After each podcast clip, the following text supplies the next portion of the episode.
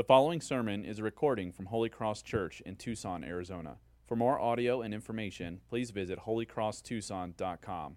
I want to say a couple things before we get into Scripture. If you have your Bibles with you, you can find that and, and kind of hold on to it. We'll open up in just a moment. But just kind of as a personal point of privilege, uh, just to acknowledge some, some gratitude that I have for, and I hope, and I'm sure that we all have for many people in our church. As you know, it's been probably about two months now, if you've been with our church, that we've had what we've what we could call have we've had without what we might call a, a dedicated worship leader, and yet in the weeks that have that have passed, uh, we have we've had nothing but dedicated uh, people that have helped serve and lead us in worship, and so many people uh, have come together as a team each Sunday uh, to to to lead us into gospel-centered worship through our singing, through our confessing, through our partaking of uh, Lord's Supper together uh, through our fellowship. And, and so many are so tireless in that pursuit.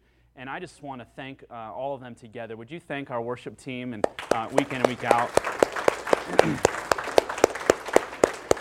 thank you all uh, so much. I mean, uh, you know, from, from those in the tech booth uh, that are helping with slides, they rarely miss a beat, right? Rarely. Every once in a while, they'll, like, I'll work all week on this really important slide and they won't show it. Uh, but no, they. but you know, our, our, tech guys and and um, and whether someone's helping just accompanying the worship uh, team as a musician, uh, uh, infrequently or frequently, we're just so thankful um, for that. But there are, there have been uh, there's been three men that have really stuck out their necks most in this time, who have labored and served our church in a special way. Um, and I wanted to thank them in, in a special way. And so um, I actually thought all of them would be here today, but they're but they're not. But I'll, I'll do what I I'll do what I can. Uh, Aaron, Aaron Johnson and, and John Yu and David Hall. I don't, th- I don't see David here. Uh, oh, is he in, with the kids? See, he's when he's not leading worship, he's, he's getting thrown up on. So, um, really, would you would you go get him? Sorry, there's my wife. I'm not just like grabbing a random person. Let's see, you get out of here. No, um, I, I want to wait because this is this is this is important. But um, I want to do actually, Aaron and John, would you guys join me up here? Um, I'm like, this will be this will be painless, I promise, um, and, and, brief. But uh, anyway, this is this is Aaron. Would you guys just thank them, Aaron and John, and uh,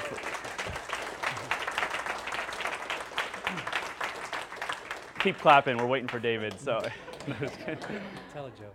Sorry, come on. Um, would you? Yeah, welcome up, welcome up, David as well. But thanks for helping out with the kids today. But anyway, I was just thinking, um, well, I was just recognizing you guys and thanking you all for your just your great service to our church and love for your your church, the way that you you spend yourself and give up yourself, and also just thanks to the to the wives and the families too of these. Uh, would you guys thank the, the, the wives and who, when they're coming to church, they're with the kids. Uh, well, thank you again. This will be brief and, and, painless, but thanks for the vital ways that you guys uh, help feed into the fabric and, and, shape and color of our church, the way you serve in such a vital way. Um, what we do on Sunday is so important. It really is a celebrated event. It's the most important thing that we do as we gather together as God's people and talk about how great God is and what He has done in our life. And you guys have done it. And these, the reason I'm, I'm able to do this, and actually it's more fun to do it like this, is because these are the guys, the three guys that would deflect and honor uh, all day long. Uh, they are the ones that would deflect and say, no, don't give it to me. And so that's why it's actually fun to give uh, them the honor for that. And so this is just like a, a small token of our thanks from your church uh, for you guys. Now, again, this isn't the end. We still need you. So just, it's not like you guys are done. We need you. Um, and, uh, and I just want to thank you guys. Just something, uh, something small. Uh, season tickets to Arizona basketball. No, that's actually not it. Uh, yeah, it's tickets to Jersey Boys at Ava Amphitheater. Um, what they miss in intentionality, they make up in pageantry and costumes. But, uh, uh, but thank you guys, and I love you and I appreciate you so much. And we'll need you for likely several more weeks, but thanks for, for loving us. And, and just show your appreciation to them um, and anyone who serves in our church that seems to um, go above and beyond, and these men uh, definitely do. So uh, thanks, guys. You guys have a seat. One more thanks to them. Thanks, guys.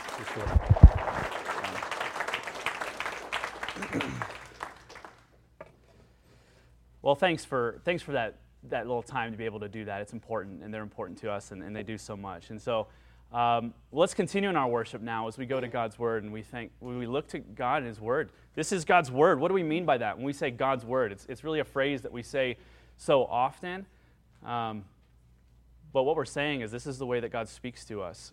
And when we're reading Scripture, we're actually hearing from God. And so it's, it's so important. Uh, Matthew chapter 15 is what we'll read today, um, verse 1 to 20. Why don't we read this as we really uh, approach this, approach God's word again with reverence and awe and sobriety of heart and mind as we hear these words, attempting to not only be hearers, but doers of his word. So, Matthew 15, starting in verse 1. Pharisees and scribes came to Jesus from Jerusalem and said, Why do your disciples break the tradition of the elders? For they do not wash their hands when they eat. He answered them, And why do you break the commandment of God for the sake of your tradition? For God commanded, Honor your father and your mother, and whoever reviles father or mother must surely die. But you say, If anyone tells his father or mother, what you, should, what you would have gained from me is given to God. He need not honor his father. So, for the sake of your tradition, you have made void the word of God. You hypocrites! Well did Isaiah prophesy of you when he said, This people honors me with their lips, but their heart is far from me. In vain do they worship me teaching as doctrines the commandments of men. And he called the people to him and said to them, Hear and understand. It is not what goes into the mouth that defiles a person, but what comes out of the mouth. This defiles a person. When the then the disciples came and said to him, Do you know that the Pharisees were offended when, when they heard this saying? He answered, Every plant that my heavenly Father has not planted will be rooted up. Let them alone. They are blind guides. And if the blind lead the blind, both will fall into a pit. But Peter said to him, Explain the parable to us. And he said, Are you also still without understanding? Do you not see that whatever goes into the mouth passes into the stomach and is expelled? But what comes out of the mouth proceeds from the heart, and this defiles a person. For out of the heart come evil thoughts, murder, adultery, sexual immorality, theft, false witness, slander.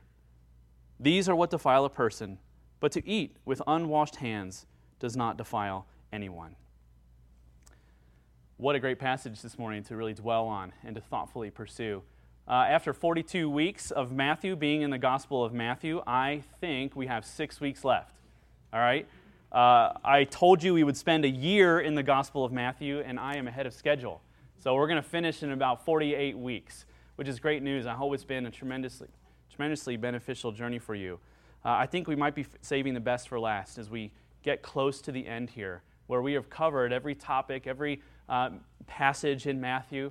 Uh, we are getting to this great portion. Uh, I'm, I'm, excited how we're ending, uh, what we'll learn together as we near the close of this season.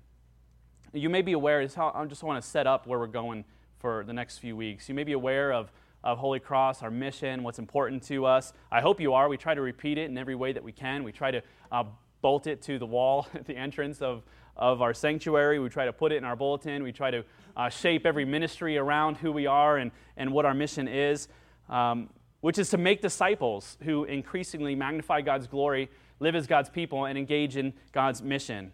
Our mission, our mission isn't tied to any specific Bible verse. Can't point to a specific verse and say, hey, this is where it came from this is where we find it, but rather it's an expression of the most fundamental principles of what it means to be a Christian, what it means to be a follower of Jesus. It's derived from God's Word. We want you to glorify God through trusting in Jesus and the gift of His grace.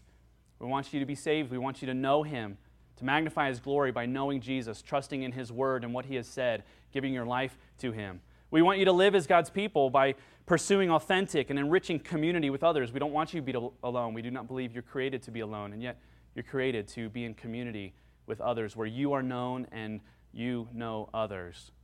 We believe that the Bible teaches that we should engage as His people. We should engage in God's mission by taking the gospel in every area of our life so that we will be a blessing to others. And it's because our mission is not tied to any specific verse, but rather derived from all of Scripture. We see it everywhere. Every time we go in the Bible, every, every book of the Bible, whether it's Old Testament, New Testament, every character, every story, every every passage, we could see elements and principles of, of what God, God has called us to as His people. So we see our mission just all over the Bible because our mission is from the Bible. And so every year we like to communicate uh, this mission. We see expressed in Scripture.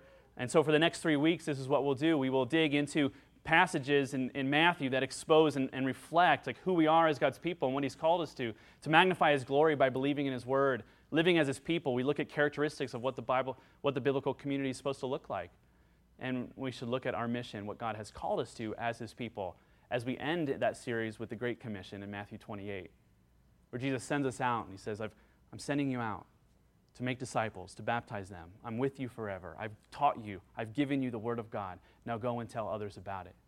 And so we see it all around. This passage that we, that we encounter this morning tells us about the Word of God. Tells us about the importance of the Word of God. It tells us about the place that the Word of God is to have in our life. And it also tells us about the tragedy that happens when, when the Word of God is not in the proper place in our life? What happens when the Word of God fails to be to us what it is supposed to be to us? It's a tragedy, as you'll see. It's so tragic that, the, that Jesus would confront these disciples and say, You are misplacing God's Word so much that you can't even worship God appropriately. He says, You're making void the Word of God. It's not even, it's, it's, it's powerless in your life. It is vanity in your life. It is useless for you. And so, therefore, they, they worshiped in vain, they prayed in vain, they studied in vain, they taught in vain, and they would miss out on the hope that God's word would be there to communicate to them. What a big tragedy. And so, looking at this story, I want us to help us to avoid something really sad. We don't want. We don't want this to be said of us in verse 8 and 9. Just look back again at this. This people honors me with their lips, but their heart is far from me. In vain do they worship me, teaching as doctrines the commandments of men. What a tragedy to find ourselves in this place where these men have given themselves to the study and expression of God's word, and this is what Jesus says of them it's lip service, it has never reached their hearts. So, this discussion around the word of God comes through. Uh, comes about through this debate about a very specific issue. Let's look at that washing our hands before meals. Even though it starts with washing our hands, it doesn't end there. This is what Jesus does often. Have you noticed this? If you, if you interact or know how Jesus works with people, where Jesus starts a debate, he never finishes there. In fact, it's always like in a totally different zip code of where Jesus takes it. That's what he does. He engages in a debate and he ends up in a totally different place where we started. The religious leaders come to Jesus and say, Hey, Jesus, why don't your disciples wash their hands before they eat? And Jesus says, Why don't you do anything that God tells you to do? so, what happened? What, what just happened? What just happened there? This is where Jesus goes. He goes, he goes right into it. Jesus does this. He goes right to the core. Jesus always goes right to the core of what really matters. You know, we are so good at that. We're so good at taking these peripheral things, these peripheral ideas, these fringe uh, controversies, and Jesus says, I want to talk about something different. I want to talk about what's going on at the center of it all. He gets right to it. So let's get right to it. What is your relationship to God's Word compared to your relationship with family tradition, with cultural tradition, with religious tradition, with cultural habits and practices? What is your relationship with God's Word in comparison to what everyone else tells you around you? Your friends, your family, cultural norms, mentors, teachers, news stations. What is your relationship with God's Word? Where do you go when things are really hard in your life? When you're struggling, whether it's emotional struggle, whether, it's, whether it is a physical struggle, whether it's uh, trying to figure out the right path to go in your profession or with your family, where do you go? Is the Word of God one of many great voices in your life, or is it the supreme authority from which every other voice must be held account, accountable to?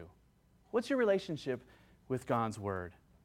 I mean, seriously, think about it. What drives your attitudes, your thinking? What drives your teaching uh, that, that, of your life? What drives your attitudes and your feelings and your emotions? Is it God's Word or is it something else or many other things? Think about that question as we continue to pick up or pick apart this passage and continue to work through it. And I want you to think about that because we're going to return back to it. What did the scribes and Pharisees do? We look at this. What did they do? They took a command of God. They took a command of God that God had given and they broadened it beyond its reach and applied it to things that were not, not supposed to be applied to, and then considered that thing law. This is the way we please God. So God said, when you come to the altar, in the Old Testament, God said, when you come to the altar and you offer a sacrifice, you must wash your hands and your feet or you will die. And so they thought, well, if that's God's command, if that's important, if it's important to wash our hands then, then we should make it important for all of God's people to wash their hands every time they eat. So the Pharisees rebuked Jesus' disciples for not washing before they eat. And Jesus says, So what? So what? They didn't wash their hands before they eat. Why does that matter? So this scene sets up this debate between God's commands and man's traditions. You notice here, just as a quick uh, commentary, you notice that Jesus never rejects tradition. He never rejects all tradition. He, he never uh, rejects the application of God's word to areas that aren't explicit in Scripture, but rather he addresses the question of priority. Any tradition, any attitude that we embrace, every, any practice, any behavior, even if it's derived from God's word, if it, if it makes void God's word, if it contradicts God's word, it has no value at all. And it actually is even worse than that. It's meant to harm us, and it will kill us. And not only does it have no value, it could even make our worship useless. And everything we feel we might be doing for God might be pointless and worthless. And so I want to look at three signs here as we look at the Pharisees, three signs that God's word may have lost its proper place in our life. For our own testing, for our own assessment, for our self evaluation, thinking about what is our relationship to God's word, looking at these three signs that are exposed here, and then let's look at the right place that God's word ought to have in our life as his followers, okay? Um, first, signs that God's word has lost its power or proper place in our life. One, we ask the wrong questions when things don't go our way. We tend to ask the wrong question when things happen to us, when God brings things into our life, whether it's conflict, whether it's sorrow, whether it's grief. We ask the wrong questions. The questions that they ask that the Pharisees ask in the context of what's happening in this passage is just is utterly surprising and I hope it's humorous for you and I want you to see it. Jesus just got done feeding 5,000 men. We assume that it's even more than that, probably even triple, maybe even quadruple. 20,000 people with men, women, and children. He multiplied two fish and three loaves of bread to feed all of them. They had leftover food. And then the Pharisee, he comes down from the mountain after feeding all these people. The Pharisees hear about it. And the Pharisees say, Hey, I noticed your disciples didn't wash their hands when they were eating. You know, all that food that you just miraculously multiplied. What a question. That's the question that they ask after seeing Jesus and what he has done. How ridiculous of a question that is. It's like a fireman rushing into a building, burning building, rescuing a child, and then when he arrives outside back on the street after saving this child, the mayor of the city or the policeman says, You know, I noticed right before you went up, you double parked. So, what's up with that? It's like a Coast Guard sailor rescuing a woman in the ocean and saying, I noticed you didn't put sunscreen on right before you ran into the water. What's up with that? What's up with that? This is the kind of, these are the kind of questions. It's ludicrous. It's crazy. They're just seeing Jesus, what he has done. He has healed these people. He has brought them salvation. He has done miracles right before their eyes, and they don't even see it. They ask the wrong questions. They're focused on the wrong things. When God's word is, is not the supreme authority in our life, when, it, when you, we do not go to it to draw from it our attitudes, our behaviors, our emotions, our practices, our hopes and dreams, when we do not allow it to speak directly to our fears, it becomes a voice among many other voices. And we too will respond to God foolishly when things go happen in our life.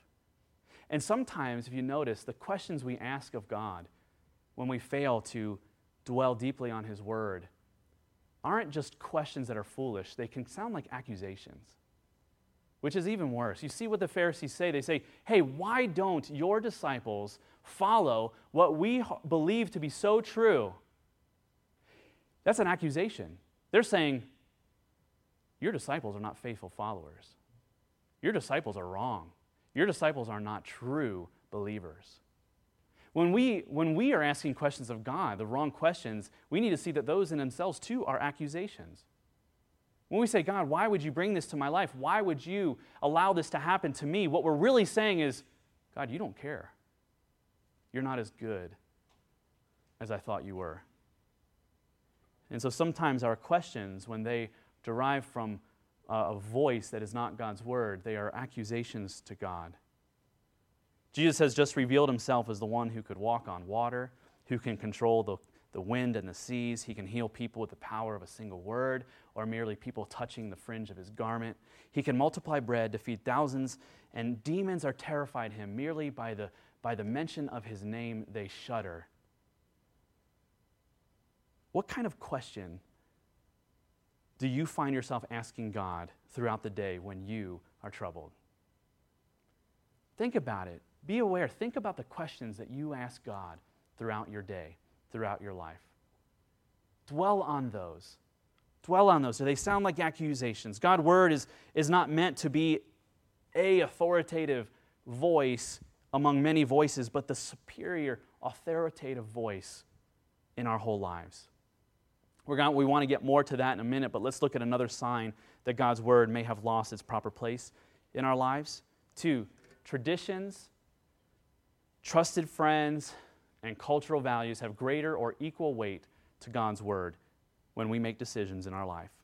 So when the Pharisees come in passively aggressive to Jesus, kind of passively aggressive to him, Jesus confronts them directly by saying, Why do you care so much about what people say and think, and yet you neglect the very Word of God? Why do you listen to so many people in your life? Why are you desiring to please everyone except God?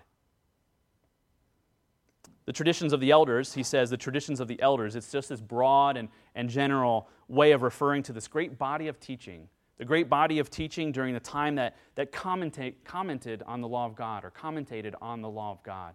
These were commentaries. They were mostly in oral traditions. They were, they were ways of understanding and applying God's law. In an attempt to obey it fully, they, they extended it much beyond its purpose, and in effect, they made void the Word of God. And so the traditions of the elders, they sought to apply God's Word down, God's law, all the way down to the, the details of a person's life.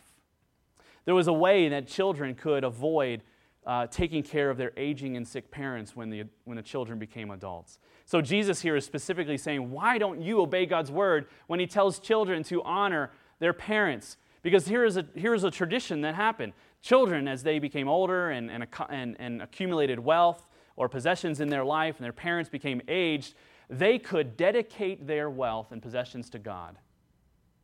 And so when their parents would come to them and saying, I need help, I need money, I need lodging, I need you to give me something, you're saying, Mom and Dad, I really wish I could, but that's, that's kind of dedicated to God. And I really wish I could give it to you, but it's, it's, it's meant for God, and so it's sacred. And so the elders and the Pharisees and the teachers of the law allowed them to do this. And so Jesus is saying, in your attempt, by following tradition and applying God's word, you're contradicting God's word and therefore you're making God's word pointless. To apply God's word in such a way makes, the, makes void God's word. When you and I, when you and I embrace a, a religious tradition or a cultural habit or a practice in our life in such a way that lays aside God's word, even when they're good things, it empties God's word of his power. It makes the word useless. How do we do this? We do this when we when we are teaching a tradition above God's word and placing something else in authority in our life. I'll just give you an example. Uh, one of the things I've received uh, some heat over, actually, maybe sometimes consistent heat over, uh, at Holy Cross, believe it or not, is how, how we dress and how you all dress. Um, now, let me, let me explain here. I'm not trying to like troll anybody here, because uh, if, if, here's, here's what I've heard I just can't go to a church where people wear flip flops. And I say, well, where in the Bible does it say you can't wear flip flops to church? Well, we're here to worship God. We are in the presence of God, the King of Kings. Whatever we do, we are to glorify God. We are to bring glory to Him. God, does He not? He deserves our absolute best. He deserves our best. And I would say, I completely agree with that. And then they would say, so don't wear flip flops to church.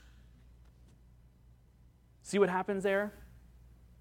They went from the Word of God explaining an attribute of God that He is holy, that He's majestic, that He is wonderful and deserving of all of our honor, to the application of how we dress, and made the way we dress in our worship as equal to the Word of God.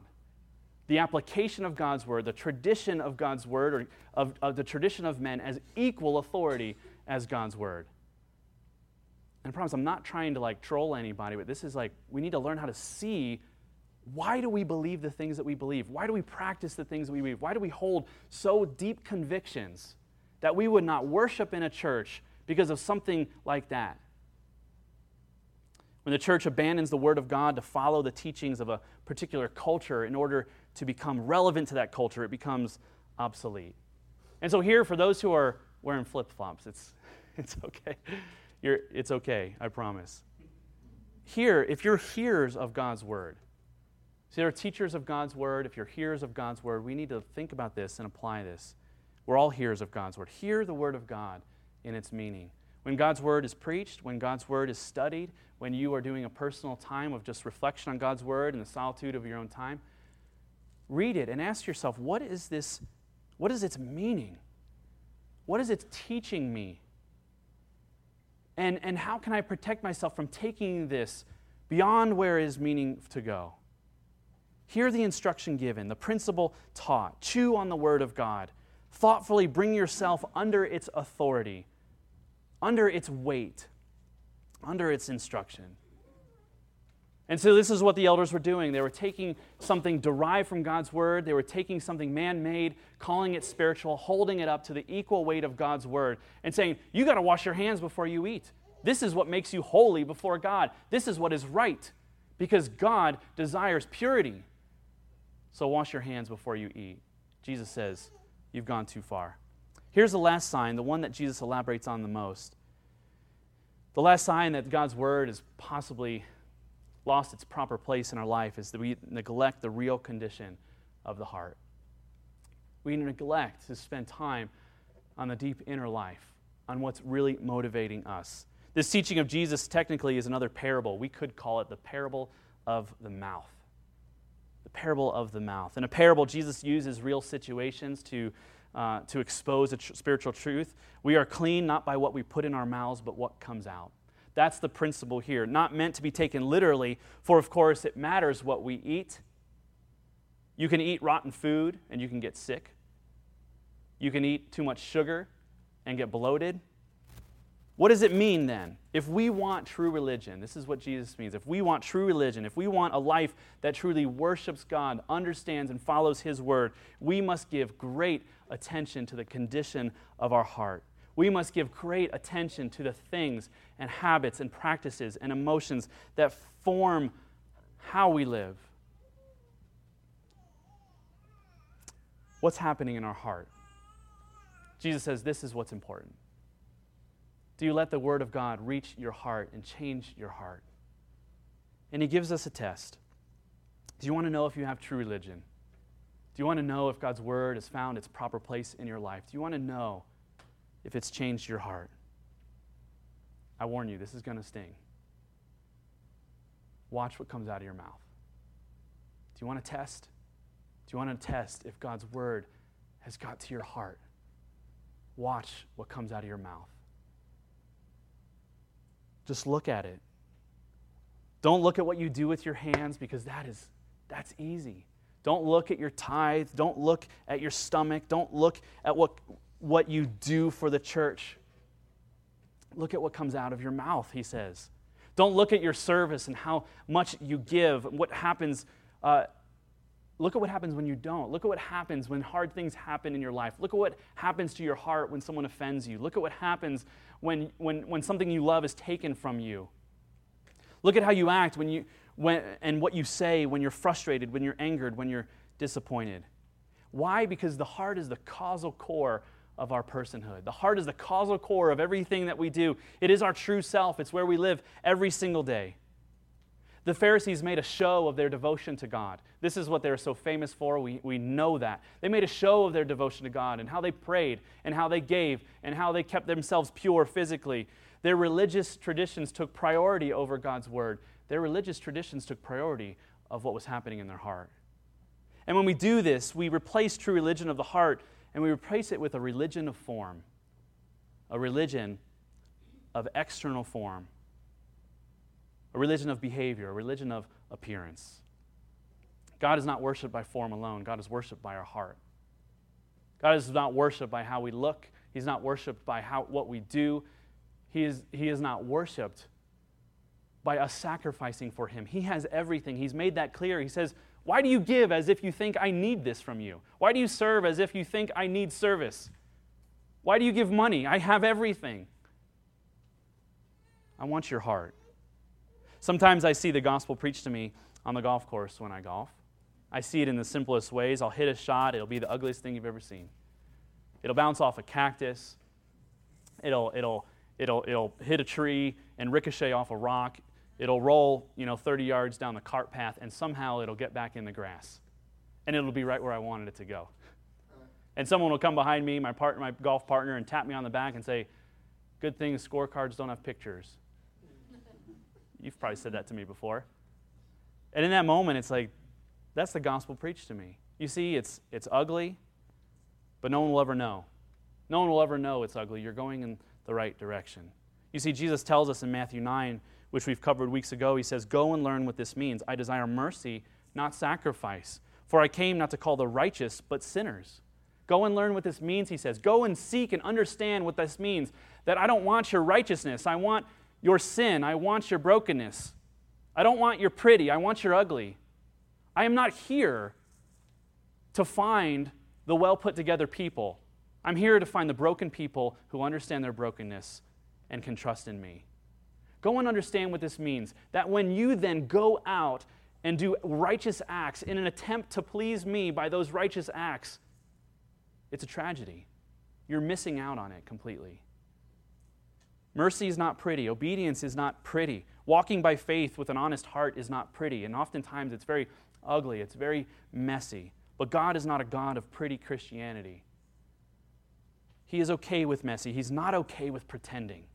This is what God hates pretending, performing, putting on a show, a religion of form and behavior that does not have a converted heart.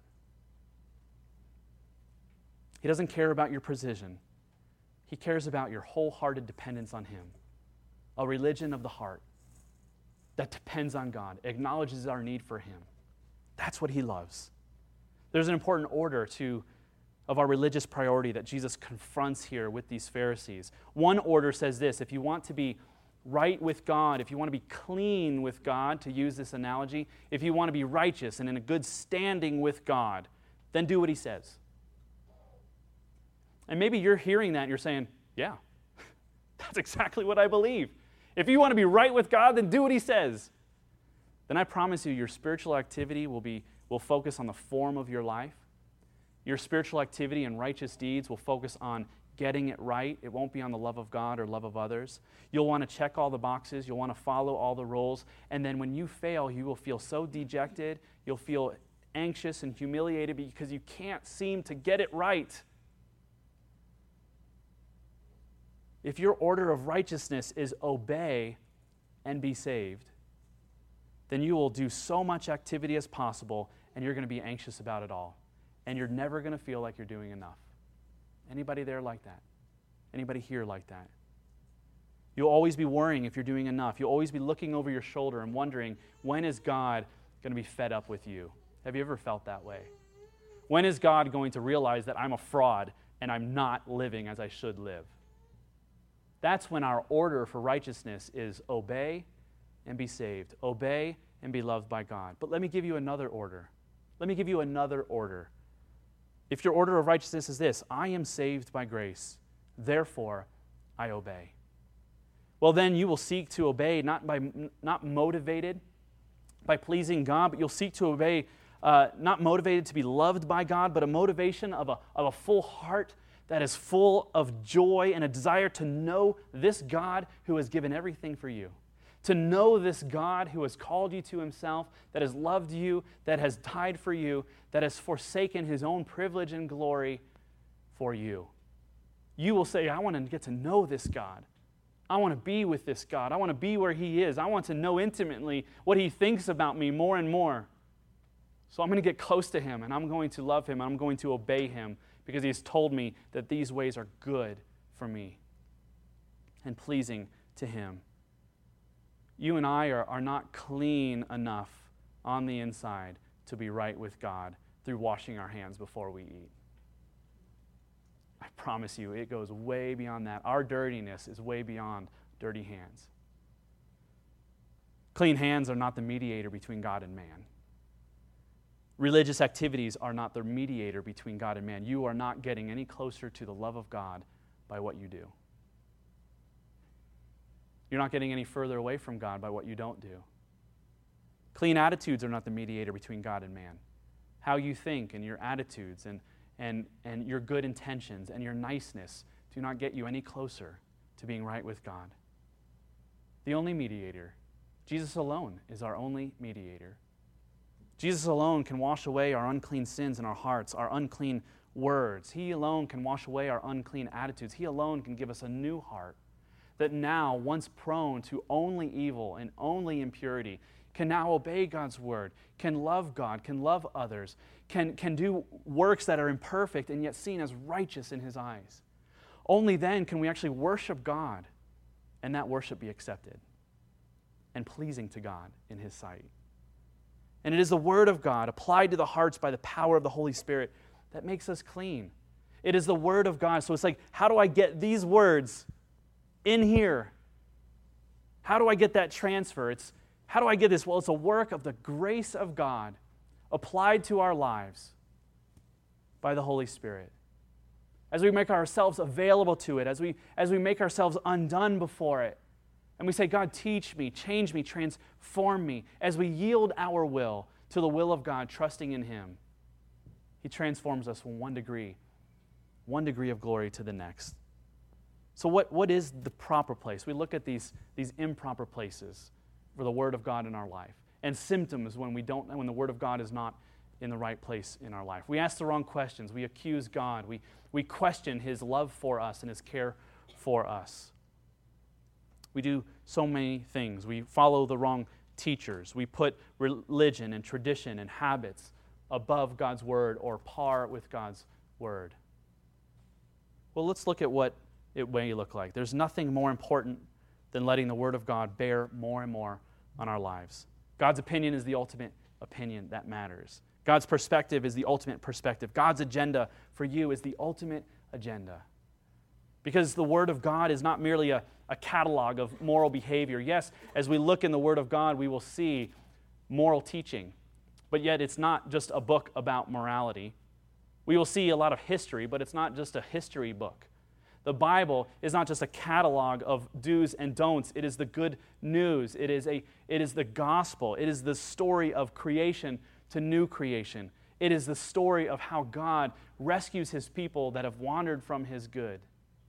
It is a story of how God saves us from our uncleanliness and our impurity. Jeremiah, the prophet Jeremiah, spoke of this in, in Jeremiah 31 33. Look at this passage here. It says, For this is the covenant I will make with the house of Israel after those days, declares the Lord. I will put my law within them, and I will write it on their hearts, and I will be their God, and they will be my people. And no longer shall each one teach his neighbor and each his brother, saying, Know the Lord, for they shall all know me, from the least of them to the greatest, declares the Lord. For I will forgive their iniquity, and I will remember their sin no more. The Word of God is not just one voice among many other voices. It is the, not only the wisest voice, but the only voice that comes with power to change. It is the only voice, the only opinion that comes with power to make us clean. Our, our hands are not clean enough to restore a relationship with God. Only Jesus can do that. The Word of God is so powerful. It is the only thing that can make us new and bring restoration, that can heal wounds of our past, that can forgive sins of our present, that could guarantee our position with God in the future. The Word of God is the only capable thing of doing that. It is the Word that brought the light out of darkness at the beginning of creation when, Jesus, when God said, Let there be light. The Word of God is the, is the Word that raised Lazarus from the dead when he was rotting in his grave. It is the Word of God that resurrects a sinful and dead heart and enables former enemies like you and I, former enemies of God, to be counted as his friends. It's the Word of God that brings about new birth. It's the word that guarantees our inheritance, that will not perish, that will not mold, that will not rot. It is the word that sustains us and governs us and brings us to maturity at Christ's return. This is what the God's word does. Praise God that we're not made clean through religious activity because we're really bad at it, frankly. Praise God that we're not made clean by what we put in our hearts and put in our minds because, frankly, we put a lot of junk in there. Isn't that true? By what we listen to and by what we watch and by what we let form our attitudes and behaviors. We're not good at that. Praise God that we're not made clean by keeping up with every man made good intention because, frankly, it's just exhausting. Isn't it? To keep up with, with, the, with the, the habits, the trends, with the behaviors of how we should act. Praise God that we're made clean by the good news that God's word proclaims. That for your sake, God made Jesus to be sin who knew no sin, so that in him we might become the righteousness of God. Praise God, that is how we are clean. We are made clean by God and Jesus together, creating a plan where Jesus would become our sin, die on the cross for us forgiving us of our sins and applying his purchased work of righteousness to our hearts, resurrecting a dead heart and a dead conscience so that we could love him. We cannot become righteous. We cannot become the righteousness of God with the heart that we were born with. We need a new one. We need a new heart. The Word of God proclaims the story of God's rescue of His people and our complete rebirth. God's Word allows us to worship Jesus rightly because it's only when resting in God's perfect, unmerited grace that anything we bring to Him will be of, valuable, of value to Him. The only authentic expression, the only authentic expression of Christianity is an expression that is in response to this good news. Do you want to please God? Do you want to worship Him? Do you want to love Him? Do you want to love others? Do you want to be a, a, a good Christian? The only way to do that is, is an expression that, is, that, that springs out of the gospel that is a response to the gospel, that is, is, that is from the gospel. Any expression, any behavior, any attitude, anything that you would give yourself to that does not arise from God's word is not a Christian experience. That's how central the word of God must be to our life. So here is how I may simply put it that we magnify God's glory, that we keep this a priority by centering our lives and our worship around the Word of God, which proclaims the good news that God is holy, we have sinned, Jesus saves us. Not based on any merit, record, or character of our own, but based on the perfect righteousness and grace of Jesus. And by trusting in that and resting in that and forming our worship around that and forming our lives around that and forming our work around that and our parenting around that and our marriage around that and our singleness around that, and our neighboring around that, and our recreating around that, and our celebrating around that, and our, and our sorrows around that. I could keep going. I'll just summarize it our whole life. There is not a single part of our life that ought to be untouched by the gospel. The gospel is the center. The gospel is the story of Jesus taking our sin, and we are righteous in his sight because of what Jesus has done for us, not by what we do for him. Let God's word consume your thoughts let it, consume your emotions. Let God's word drive your decisions and your practices. Let God's word search your motives and your dreams. Ask yourselves, why am I doing what I'm doing today? Why am I thinking and believing and acting the way I am acting today? Has it sprung from my trust in the gospel or is it sprung from some other voice? Let God's word promote true worship. Let God's word transform our holiness. The world does not need more superficial religion. The world does not need more people who are just merely trying to wash their hands and yet their hearts are unconverted. Does it? I don't think it does. It needs honest teaching, it needs honest reflection in God's Word. It needs an honest teaching from the Word of God, even when it's not well received. Our greatest need is not cleaner hands, it is cleaner hearts. So when we say that our mission is to magnify God's glory through trusting in Jesus, this is what this means. It means that we desire to have clean hearts before God.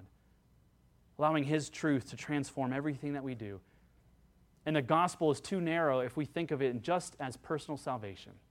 The gospel isn't just about you going to heaven, but it's not less than that. That's a great thing. The gospel is about God's complete restoration of His world and everything in it your thoughts, your emotions, your behaviors, your practices, your dreams, your hopes, your work, your fears, and everything in it.